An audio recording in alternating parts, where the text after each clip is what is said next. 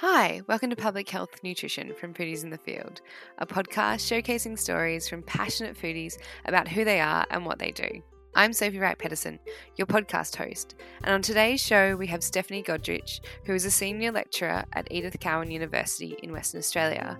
In today's episode, Steph talks about the Southwest Food Community Project, which is all about coordinating work in the food security space as a way to address this complex and wicked problem. Steph also gives an insight into her 16 years of experience working as a public health nutritionist in WA, including her time at both Nutrition Australia and Foodbank WA. She particularly outlines how she's managed to work closely with a variety of stakeholders to achieve long term nutrition programs and solutions. Steph's ambition is contagious, her creativity inspirational, and her perseverance aspirational, as you'll come to find through listening to this episode. Hi, Steph. Welcome to the show. Thanks so much for having me, Sophie. You graduated with a Bachelor of Health Science in Nutrition in 2006. And then you've done a few more degrees since then, and then completed a PhD in public health in 2017 after you'd converted from the Masters in Public Health. And then in that time and since then, you've had some really interesting community based and research oriented roles, including at Foodbank and at Nutrition Australia. I just wanted to get you to describe in your own words how that pathway has evolved to where you've ended up now as a senior lecturer at Edith Cowan University. Yeah, it's been a, a, really interesting journey actually over the last 16 years. And it's funny because it actually started when I just finished year 12 and I was holidaying in Bali and I met a nutritionist and that her job just sounded so fantastic and, and really interesting and diverse. And so I actually changed my uni preferences to study nutrition, and I just loved it the more I got into it and, and understood a lot more around behavior change and, and the wider environmental factors and influences. So, yeah, the, the, the years that I went on studying, just I got more and more passionate about, about the field. And when I graduated, I knew that there weren't that many jobs out there for, for a new graduate, but I'd been volunteering for Nutrition Australia, which is a not for profit organisation, and an admin assistant job came up. And it wasn't exactly what I was looking for and why I'd studied my degree, but I knew that it could be a really great stepping stone into other work that was more closely related to what I wanted to do. I ended up over the years uh, becoming the executive officer of the WA division of Nutrition Australia. So that was a really fantastic role where I was able to design and coordinate nutrition education and cooking programs. I ran a corporate nutrition program, managed lots of volunteers, and, and lots of other really fantastic experiences in the not for profit sector. And then I moved into research where I got a job. It was really a desktop research position. And it was looking at how components of food could reduce someone's risk of developing various chronic diseases. So it was desktop research though. So I didn't really get to get out there and talk to people and work with them and, and conduct fieldwork research. So my next job that I was able to secure, which was actually a bit of a throw or jump in the deep end, it was a fieldwork job and it was coordinating a statewide research project. It was uh, the Child and Adolescent Physical Activity and Nutrition Survey or CAPANS study. So I, my work was to coordinate a large number of schools across the state that were participating in diet and physical activity measures. So I went out to schools and interviewed kids, looking at food diaries, managed teams doing food diary data entry and coding. We had physical activity measures, and I also supported an expert advisory group that we had. So it was a really fantastic learning curve, managing lots of different teams and lots of different parts of a study that were happening at different points. So different schools were involved in different aspects of the project. And so it was a, a real minefield to coordinate, but a fantastic learning experience all the same. And then I was able to do some more research work uh, in a weight loss intervention research project. So that was a really interesting one, underpinned by the stages of change model. So I could understand and see how we could link theories of health behaviour to research. And then I've done some work in evaluation consultancy as well. So I was able to do some work with uh, other universities and independently for government and non government organisations. But I, I really love the not for profit sector and working on the ground in nutrition and cooking education. So I was lucky enough to get a job at Foodbank WA. So they were recruiting for a new position and it was creating a regional strategy, it was called. So it was expanding their metropolitan based food literacy programs out to regional and remote WA. And I did know how big the state was, somewhat. I, I hadn't spent a lot of time across our 2.5 million square kilometres. So I was able to do that. It was interesting because I didn't have a blueprint for this job. I, I, really had to start from scratch, really. And, and so I spent a lot of time consulting with people in the regions because I thought, okay, these are the people that know their region, their towns, their communities. They know what works. Community members need to be, you know, providing input about what they want and need. And so I did a lot of consulting work. I, I went out to regions, traveled with lots of organisations like the Royal Flying Doctor Service and Aboriginal Medical Services. I was really trying to focus on relationships and listening to people about their what, what they wanted. And so what we did was we worked with schools. I ran nutrition education cooking sessions in schools. I worked with parents. I ran teacher training. I did community work and, and training work with, with people out there so that they could continue delivering our nutrition education cooking programs after we'd left because it was essentially a fly in, fly out model. And we know that that's not a great approach, but it was the best that we could do at the time. So, what I did was I, I looked at developing a partnership model with the government, uh, dietitians, and health promotion officers out there.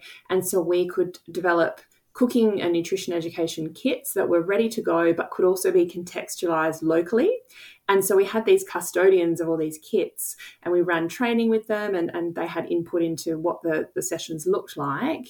And then this model was able to be scaled up across the state where there were lots of sessions that were continued after our visits.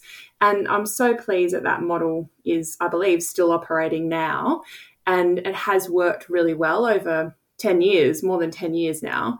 But it was just about trying to build capacity because we had such a small team and we couldn't ever do what we really wanted to do in terms of the extent of the effectiveness that it could become. And so this partnership way of delivery could build capacity and could make things more effective and be contextualized locally by the people who knew their communities. Yeah, fantastic. Because Foodbank's different all over Australia. Like Foodbank WA has got their food literacy program. Yes. I haven't looked at all of the food banks across Australia, but theirs seems to be one of the most maybe well resourced or like ongoing food literacy programs across Australia. Did you have input into those programs or they were already established when you came on board? Well, I started there in 2010, and so there was the school breakfast program, which was already operating, and then there was some uh, nutrition education cooking program work that was happening in metropolitan Perth.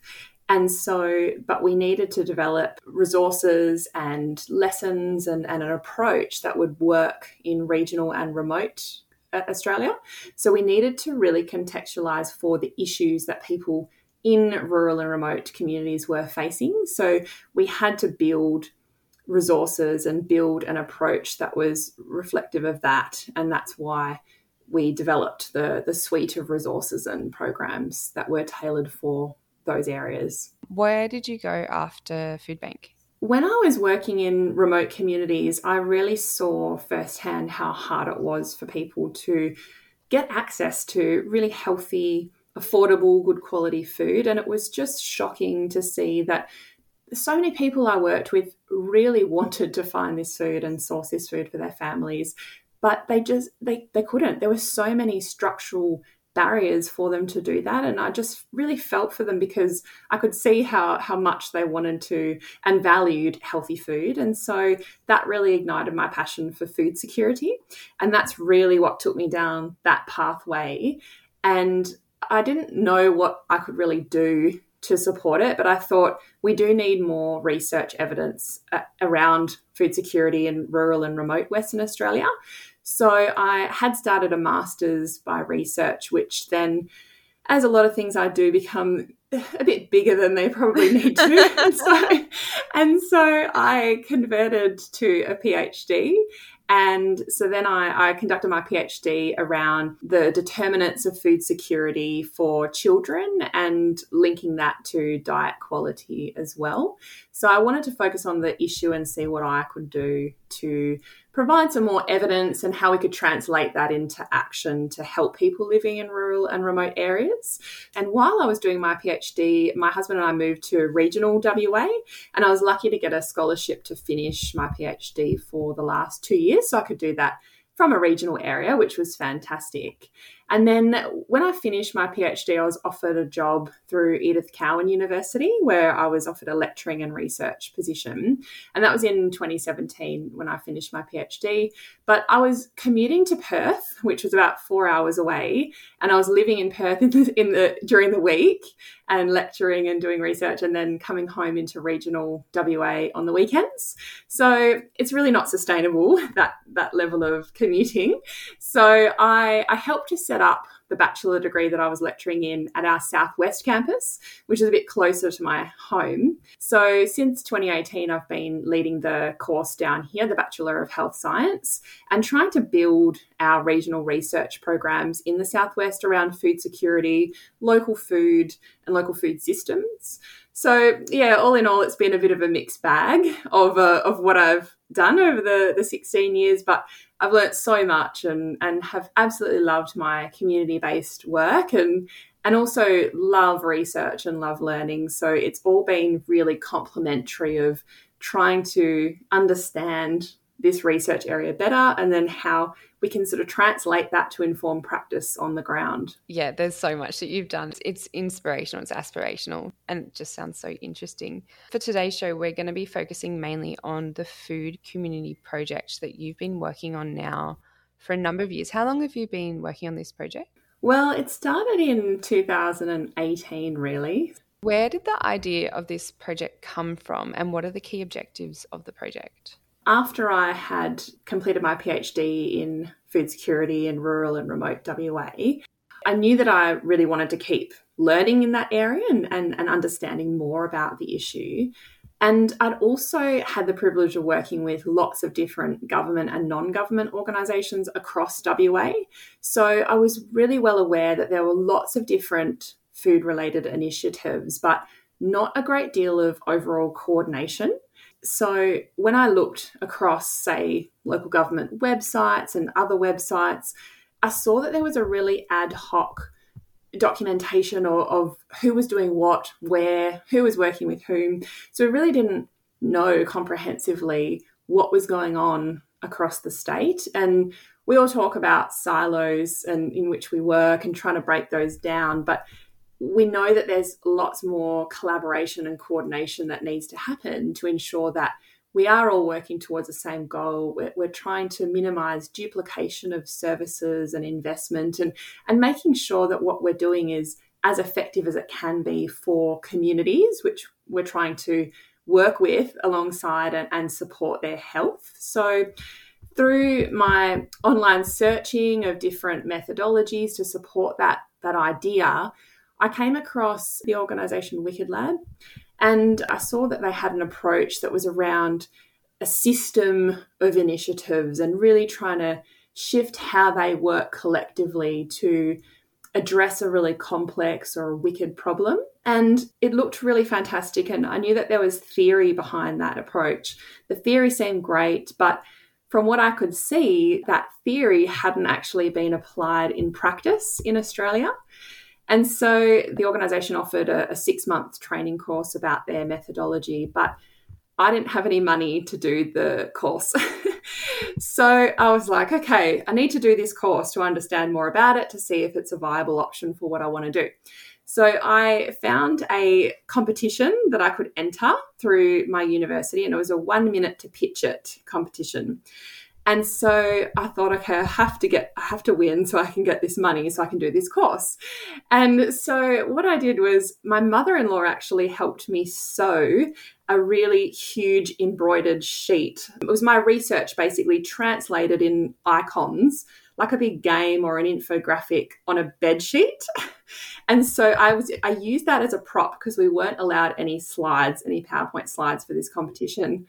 So I put this big bed sheet on the ground and I was used it as like stepping stones to explain my research, like a pathway towards food security. And I actually came runner up in the competition. Um, I, I was able to put that money towards the course. That's amazing.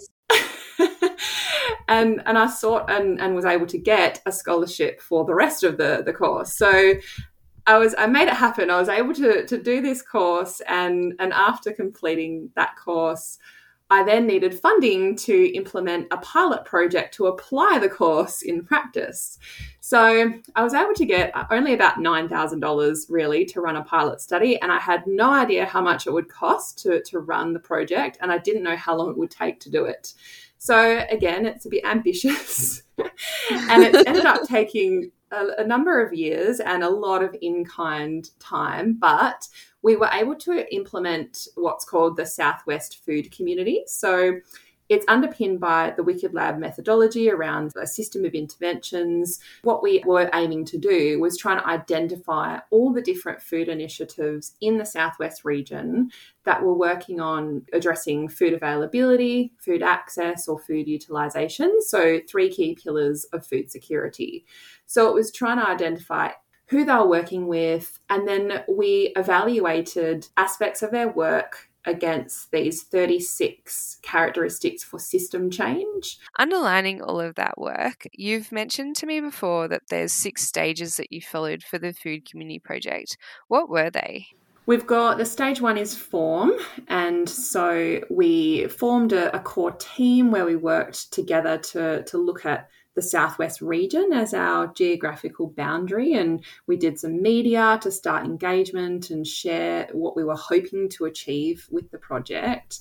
And then the next stage is explore. So we held a, a forum or a project launch where we talked about what we were hoping to do. We got insights from the attendees that were government and community groups about what we were hoping to do and created a, a, logo together or got feedback on a logo.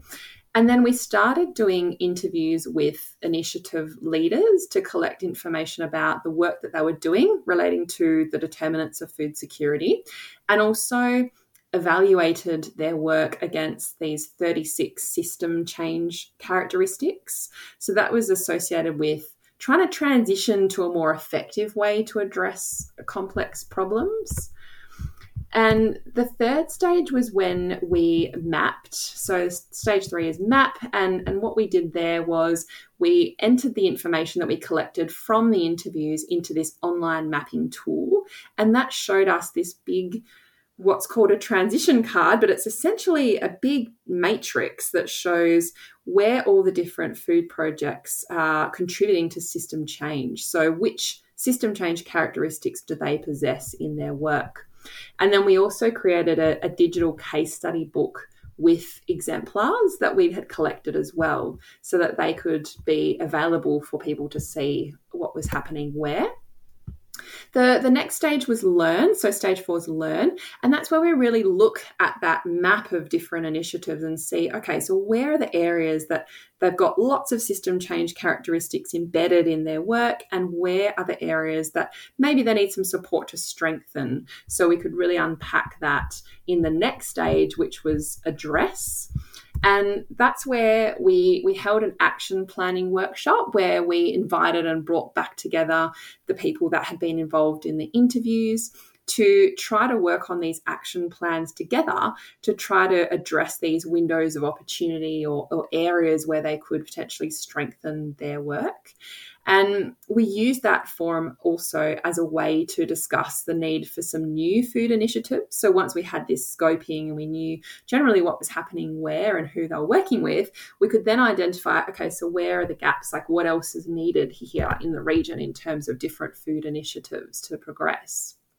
And then stage six is where we share the information throughout that system of initiatives. So we can feed back the findings and then also translate that into a, a web platform, which we had developed the, the food community platform to do that. So it's an area where they can all interact together and, and learn more about food security and its determinants, look at case studies and, and a range of other uh, opportunities to interact with food security. And so it was a real deep dive investigation into their work. And then we could essentially see this system of initiatives and, and how they were working to address this problem. This was a, a Southwest pilot study. So we mapped 52 different initiatives. And really, the concept behind it is that wicked problems, they're made up of so many different determinants or drivers. So if you think about food security, there's a plethora of different determinants of food security. We know that government and community sectors can't address this on their own. They can't solve this really complex web of causes on their own. So it has to be a collaborative and a place based approach to really drive that system change. So those initiatives were government and community based initiatives. They might have been food related policies, they could have been social enterprises, food markets, food literacy. And with those characteristics of a systems level, what are those characteristics? There's a, a lot of them, but just uh, as an example, those 36 characteristics are uh, organized into these nine different focus areas. And really, the first kind of five or six uh, focus areas are relating to community based organizations. And then the rest, sort of focus areas six to nine, are really about the connection between community organizations and government. And so, an example is like the first focus area is about shaking up the current way of working. And an example characteristic within that focus area would be does this particular food initiative create a passion for community action to address food security or you know really to drive some determinants of food security? So it's about pinpointing different actions that this initiative is doing to contribute to the overall food security action. When you mapped all of those programs and initiatives, were there any particular focus groups that were really strong and were there any that, you know, there were a lot of gaps within? Yes. So the first one that I, which was the one I just gave the example of shaking up the current way of working and creating that passion for community action, that was addressed or possessed by lots of different food initiatives. So they did that really well. And then the ones that probably needed some more support were around how organizations worked effectively together and whether they had, say, change champions or role models or even common language and branding that helped create this sense of identity and knowing where they were trying to go and what they were trying to address. But then the biggest area that really needed some more support to strengthen was that connection between government and community. So the, the later focus areas were around the government utilizing community innovations or community knowledge and really using that in their policies or help to develop policies.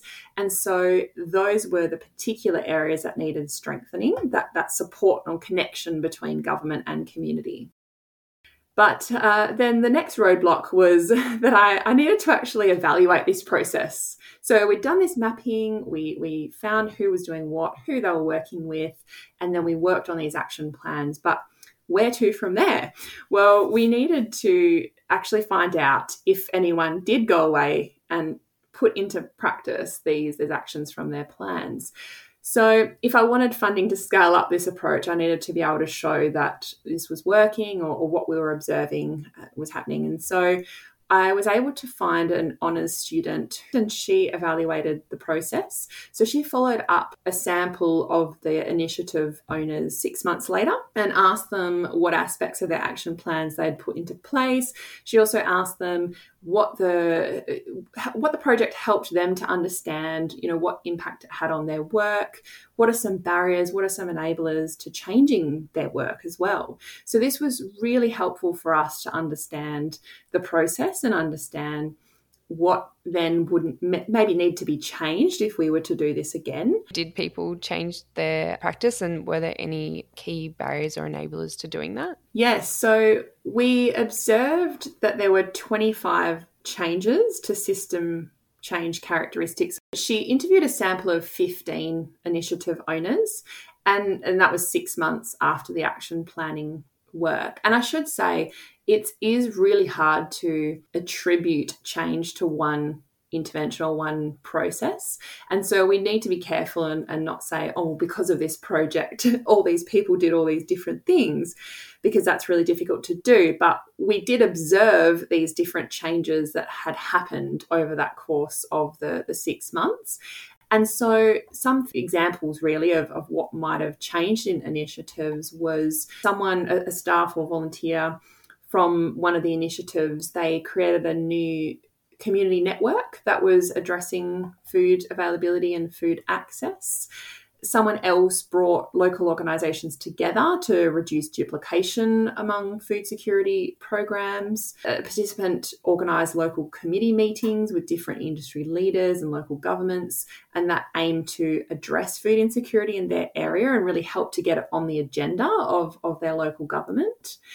And we found that also several different community organisations worked closely with their local governments, and that really highlighted their the need to address food security in, in their policies.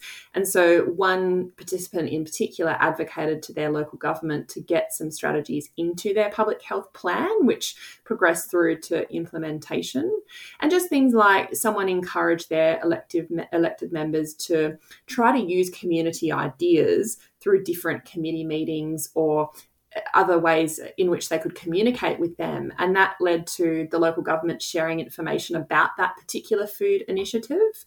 So it was really helpful to really get that communication happening between the community and government, which were the key areas where we found needed some more strengthening and support. Every person I speak to talks about the need for collaboration within this space, within the food security space, particularly because it is that wicked problem, that systemic problem. Pretty much everyone recognizes we need multiple people to come to the table to resolve or to yes. address this issue. And this is kind of spanning across all of those things and I guess assessing, you know, where those windows of opportunity lie and how, and I guess giving people tangible solutions or ideas because it's quite pinpointed. Thinking about the sustainability of this project, or if someone were to think about doing it within maybe their state or territory, what kind of things do you think definitely need to be there to address things at a systems level or to do this type of process? I think that people understanding their role as if they're working in an individual initiative, they're, they're doing great work, but thinking about they're a piece of the puzzle and they're a part of the bigger system or the bigger system of, of projects trying to contribute to helping to address this issue. And that's something that people within our project said that it really helped them to do to understand food security, but also their bigger the bigger picture, their role in the bigger picture. And so I think that's really important. But also trying to focus on a, a geographical area so it's a contained investigation into what's happening where and trying to get government and community on board to participate and, and be part of that journey is really important to make sure that both sides are, are adequately represented and, and part of the solution.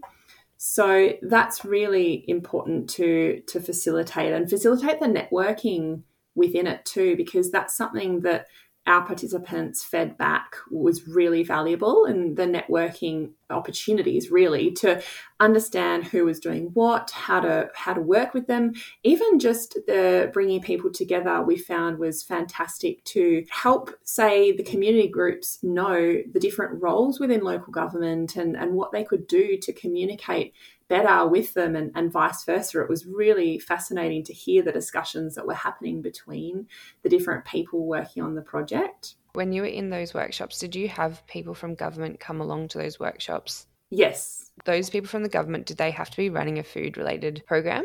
So we had our participants that were part of the, the mapping work and the action planning. We had both local government and community based organisations that were part of that. And so they came along to the action planning workshop as participants.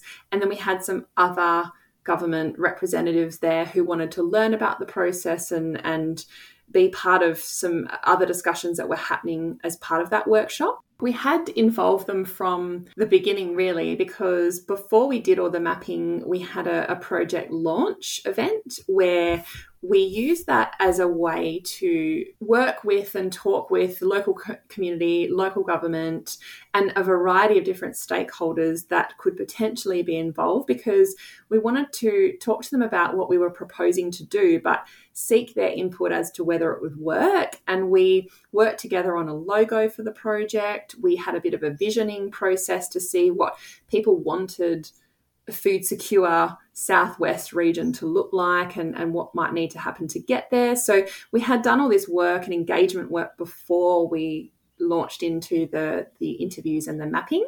And so then they were part of that journey essentially. They they did help us as well with with wording because a challenge we found was trying to communicate about this complex process in a way that was easy to understand and, and come on board with. But I had some some really good advice from different people around wording and how we could communicate things a bit differently. And so we took that on board. And something that also was part of the the process was that people who were involved said that they wanted a, a place like a, an online platform or, or mechanism to collaborate together, but also learn more about food security because they said that the process or the project helped them understand more about it, but they still wanted some more professional development or an understanding of, of case studies out there of what people are doing. So we sought and received funding to develop a purpose built website, which is called Food Community. So it's www.foodcommunity.com.au.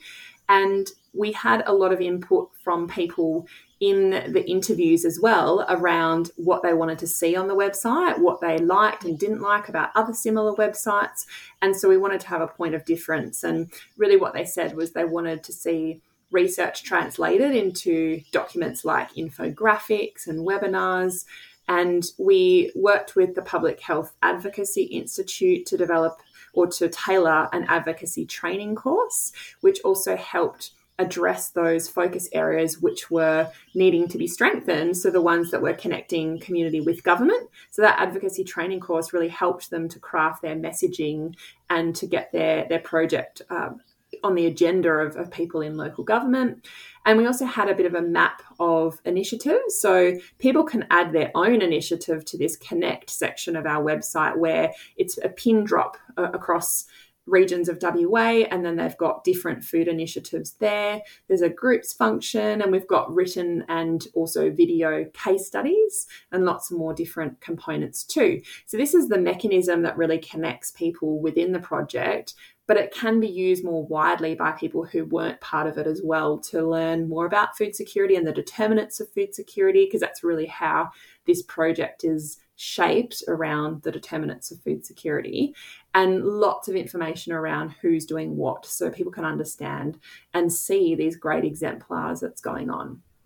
Definitely. And I would encourage anyone who's interested in food security and learning more about it, as well as about this project, to go to that website because it is such an incredible hub of information and resources in the one spot that sometimes is quite difficult to find, particularly for food security. With the website, do you you still have to register as a, a member? Is that how it still works? Yes, we do recommend people register. You can access some of the content without registering, but we do encourage people to register, which is free to access the full content. And the really the purpose of that is so that we can evaluate the website periodically to see if it's still meeting the needs of people that are, are registered. And we've just we've done one evaluation that was really helpful for us to be able to shape what more is added to the website going forward. What's coming up next with the project?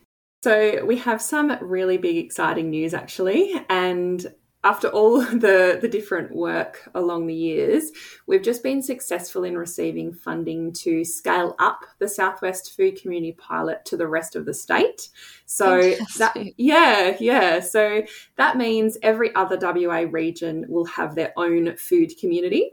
So it's really huge and I'm so excited that we'll be able to once again work across the state and with so many different communities within the WA regions. Does that mean that there'll be a different website for each um, region of WA, or it'll all go up into that website and all of those different regions will be able to interact on that one platform? So that one platform, the food community platform, will be the, the support mechanism for all the different regions, but we're building tabs for each region within that one platform. So you're going to have the overall food security professional development and training and webinars, and then you'll have an additional area for each region. So people can go into their respective region. They'll be able to see their, their map of all of the different food initiatives.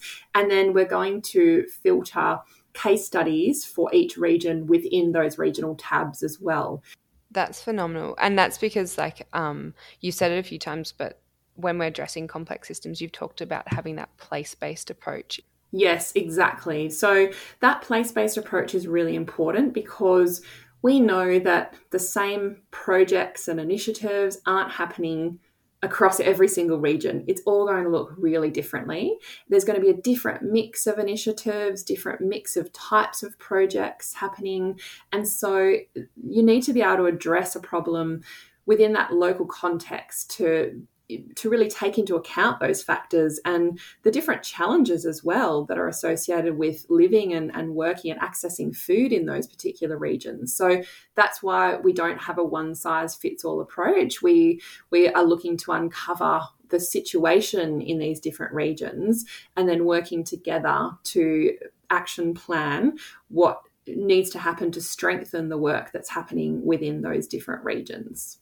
That's phenomenal. And so you'll be doing that same process of identifying the initiatives that are in those regions, mapping them against the framework, the Wicked Labs framework, and then they go through the action planning stage and all the other stuff you've talked about. That's right. Yes. And but we we will be consulting widely to find out will this process work in these different regions? What do we need to change or tweak that would make it relevant for the specific region? Who do we need to work with? And so we want to make sure that we're not just assuming the one model for, for everything. Obviously, we've got a, a, a general approach that we use, but we'll be tweaking as we need to to suit the local context. That work in particular will be over the next three years to, to map and work an action plan with the initiatives there. And then what we're aiming to do from there, and similarly with the Southwest too, we're looking to move towards a, a food governance approach Similarly, probably to food policy councils. So, we'll be doing some consulting work, extensive consultations and advocacy work around food policy councils if that's the right model for the different regions. Because once we've got all this information about who's doing what, who's working with whom, we're trying to strengthen their work. It's like, well, where to from here? How do we focus this this action? And food policy councils could be an ideal model because they are linked, they've got the community links with local government and then have specific focused work plans. For example, work plans that relate to each of the pillars of food security. So it might be food availability work plan, a food access work plan, a food utilisation work plan, and then looking to support stability across all of those different pillars. And so that can really help to drive focused action and, and, activities on the ground that relate to each of those pillars. And so all this mapping work is going to be really important to inform that work to know well, what is happening in the food availability space, who's doing what, what are the gaps, and what new projects are needed because we know what's already happening and we know what vision people want to see. And when you talk about food policy councils, I haven't heard of that before. What is a food policy council and how does that work? So they can take a, variety of different models, but essentially they could sit within a local government and then have links to community organisations, or they could be a separate entity that has links to local government and community organisations. It really depends on, on the best model for the particular region and, and setting. But the, the essence is that they have these focused work plans to really undertake work on the ground that relates to the, the concepts and the themes. And importantly, they, they link the government and community together. So again, it's both those sectors working together collaboratively to try to get this work up on the agenda and happening. Do you think there's any plans to upscale it maybe to other parts of Australia, or have you considered that or talked with other people about potentially doing something along those lines? I have had a few conversations, but at this point in time where we're focusing on Western Australia, but certainly there's nothing to say that we can't scale it up to, to other parts of Australia where relevant and, and where there are similar issues and, and interest for doing that. And I think it's going to be really interesting to see the findings of this new stage of the project to see how the different regions in WA are similar and different to what we found in the southwest. So it would be so fascinating to see how that would differ to other states and territories within Australia too. If anyone within regional or remote Western Australia is interested in getting involved or having a chat, love to talk, talk further about what aspects might work, what we might need to tweak or change, and, and how they might like to get involved too. What have been some of your biggest learnings or your greatest challenges along the way of either this project or in your career? I think generally my biggest learnings over my career so far is that if you take risks and you're try to be ambitious, then that really does lead to the greatest learning opportunities. And I've had some jobs where they've really pushed my skill set, but they're the jobs that I've learnt the most from. And some of mm. them I've said yes to without really knowing exactly how I was going to get the job done, but I've worked that out along the way and and and talked to people along the ways and and also not giving up. Like if the idea has merit and if you know the idea has merit, it will succeed over time. You just need to find the right time and and continue working on it and you'll find the right pathway for it. I've noticed that happen all the time where there'll be something in the background, you're like, oh, we just need to get this going. And then all of a sudden something happens and then project just it's launched like it's off the ground you've got funding people are engaged and you're like i don't know what just happened that's right but there's it just al- did yeah and there's there's always new opportunities coming up or or new things that add to the mix of factors that determine whether something's successful or not. And so I think, yeah, it's trying to, but I think trying to line up everything so that, that when the time does come, you've got a plan in place or you've got you, you've been working towards this bigger goal and so little parts of that puzzle can come together at different times and build and then overall build a greater or a bigger idea or bigger project. And I think that's what I've learned over time. Just keep that end goal in mind, but then work on small aspects of it along the way. And so eventually you can start to see it all unfold into that bigger picture of what you wanted. But looking at the challenges associated with the food community project, I have definitely found it's been quite difficult at times to translate the complex terminology that's used in the theory behind the approach and the jargon that's used, translating that into language that people understand and engage with. And that's something we're still working on over time with this project as well. And something else has been that we, system change isn't linear it's really complex. And so I have found it quite hard at times to convey the value of the project with linear thinkers. And I think it just takes time as well for them to come on board and start to see different things happening associated with the project and more explanation around what complex problems are. And it's not just as simple as if you do this, then this will happen. What have been some of the best moments in your career? I think for me, the best moments have been just the simple ones. And so when I was working in remote communities in the desert, just cooking up a big feed for the community on an open fire, working with whole schools of children and, and being there together with people, just coming together over food, I think has just been some of the highlights. Really looking around, thinking about the kinds of people that I'm able to work with was just such a highlight for me. And I've also been really lucky to do a lot of travel globally with my work. And so I've taught nutrition in China, I've done research in Canada, I've worked on an organic farm in Spain, and I've worked in Italy and lectured in Singapore and lots of different countries. And so yeah, that's that's also been fantastic because I do love to travel as well, and, and I've been able to meet some really fantastic teams and and understand how different teams work and the kinds of work that they're they're doing and, and research and ways of working has just been something that's really unique and, and I've I've taken so much away from from those trips. I love to as everyone does, you want to see that your work is effective. And so some of the the initiatives I've worked on or, or started I've been really happy to see that they're still functioning quite a long time after they've been created. And those things are also really great because that's why we do what we do, isn't it? We want to see our work be effective and, and be meaningful to people. Where do you see, or where would you like to see the future of the public health nutrition field go?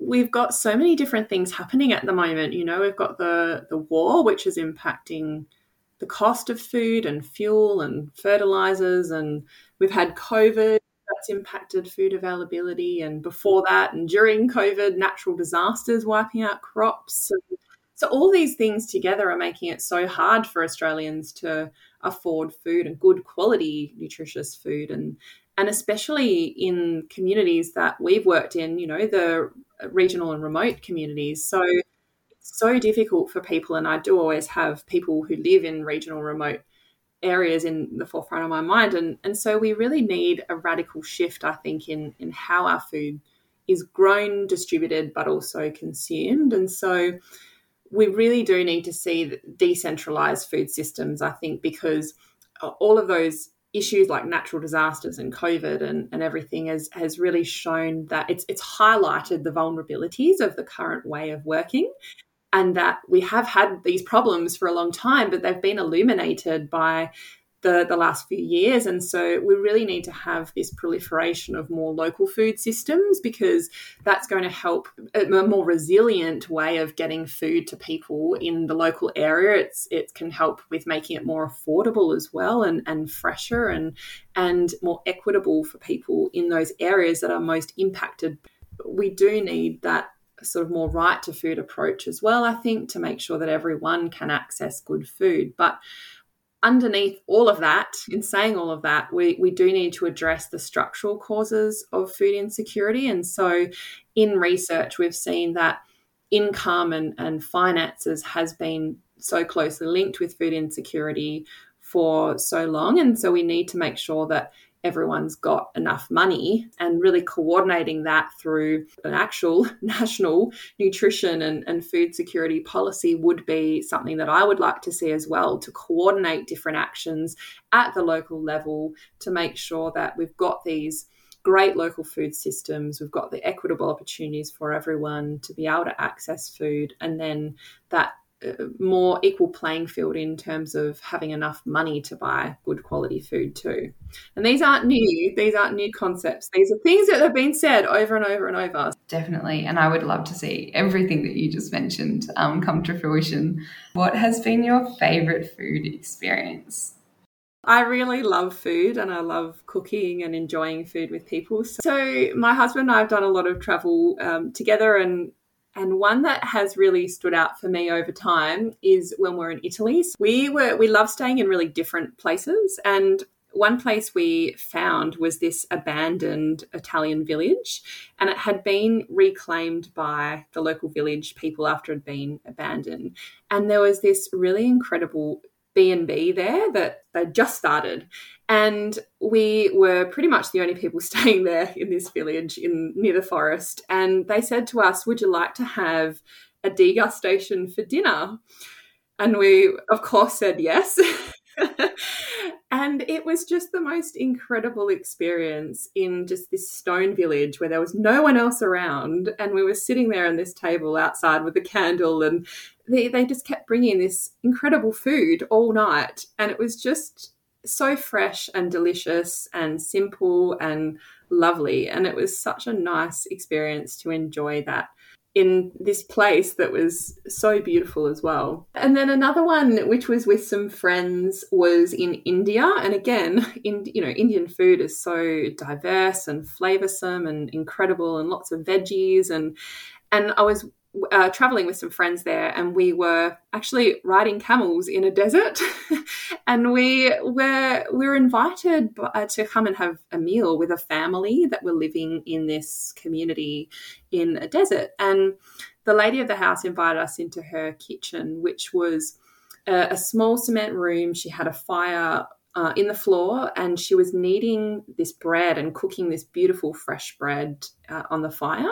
And we sat down with the family and ate with our hands and had this beautiful meal of so many different dishes. But it was so nice to sit there and to see where they live and, and be part of that meal. And the, the third one that is a really important one for me, which I remember often, is when I was working uh, in a particular um, Aboriginal community. And so I'd built a relationship with some women over several years, and they'd invited me to their community. And I was lucky to come out um, on country with them. And they were showing me different uh, bush tucker that they would collect these seeds to grind down to make damper and some different fruits that they would um, use when they were, you know, walking for, for quite some time, and it gave them sustenance. And it was really special to sit around a campfire and, and learn about these different bush foods that were that were used by the community, and just talk about them, learn how they used them. And it was just, it was so lovely. It was in the desert. It was just such a special place, and that's a, a really really valuable experience that I think about often. And sounds like through all those different food experiences, like such a privilege to be able to gain such like an intense insight into different people's ways of sharing their culture and and what they value. And all three of them are just so heartwarming it's so lovely to hear. You're you're right. The pe- people really is the common thread. It's uh it was the experience and and and working and, and living and learning about people and and like you say their culture and their way of living was the the most valuable part of it. So yeah people is a common thread. Thanks so much steph for coming on the show. It's been so wonderful listening to the to all of your experience working in this space and then also the food community project. And it's so exciting to hear that it's going to be scaled up um, across all of WA. So, very excited to see um, where that goes as well. Thanks so much for having me. I'm really excited to see where it goes too. So, it's going to be a really exciting next three years ahead, I think. So thanks for listening. There'll be links to the Food Community website as well as Steph's research profile in the show notes, where you can also get in contact with her and read further into all of her amazing research in this space. And remember, we're on Instagram or Twitter if you'd like to get in touch, ask us any questions, or even suggest any foodies in the field that you'd like to hear from. And if you do get the chance, please share this podcast with people who you think may be interested, and even those who may not be, and leave a review to help us spread the word all about public health nutrition.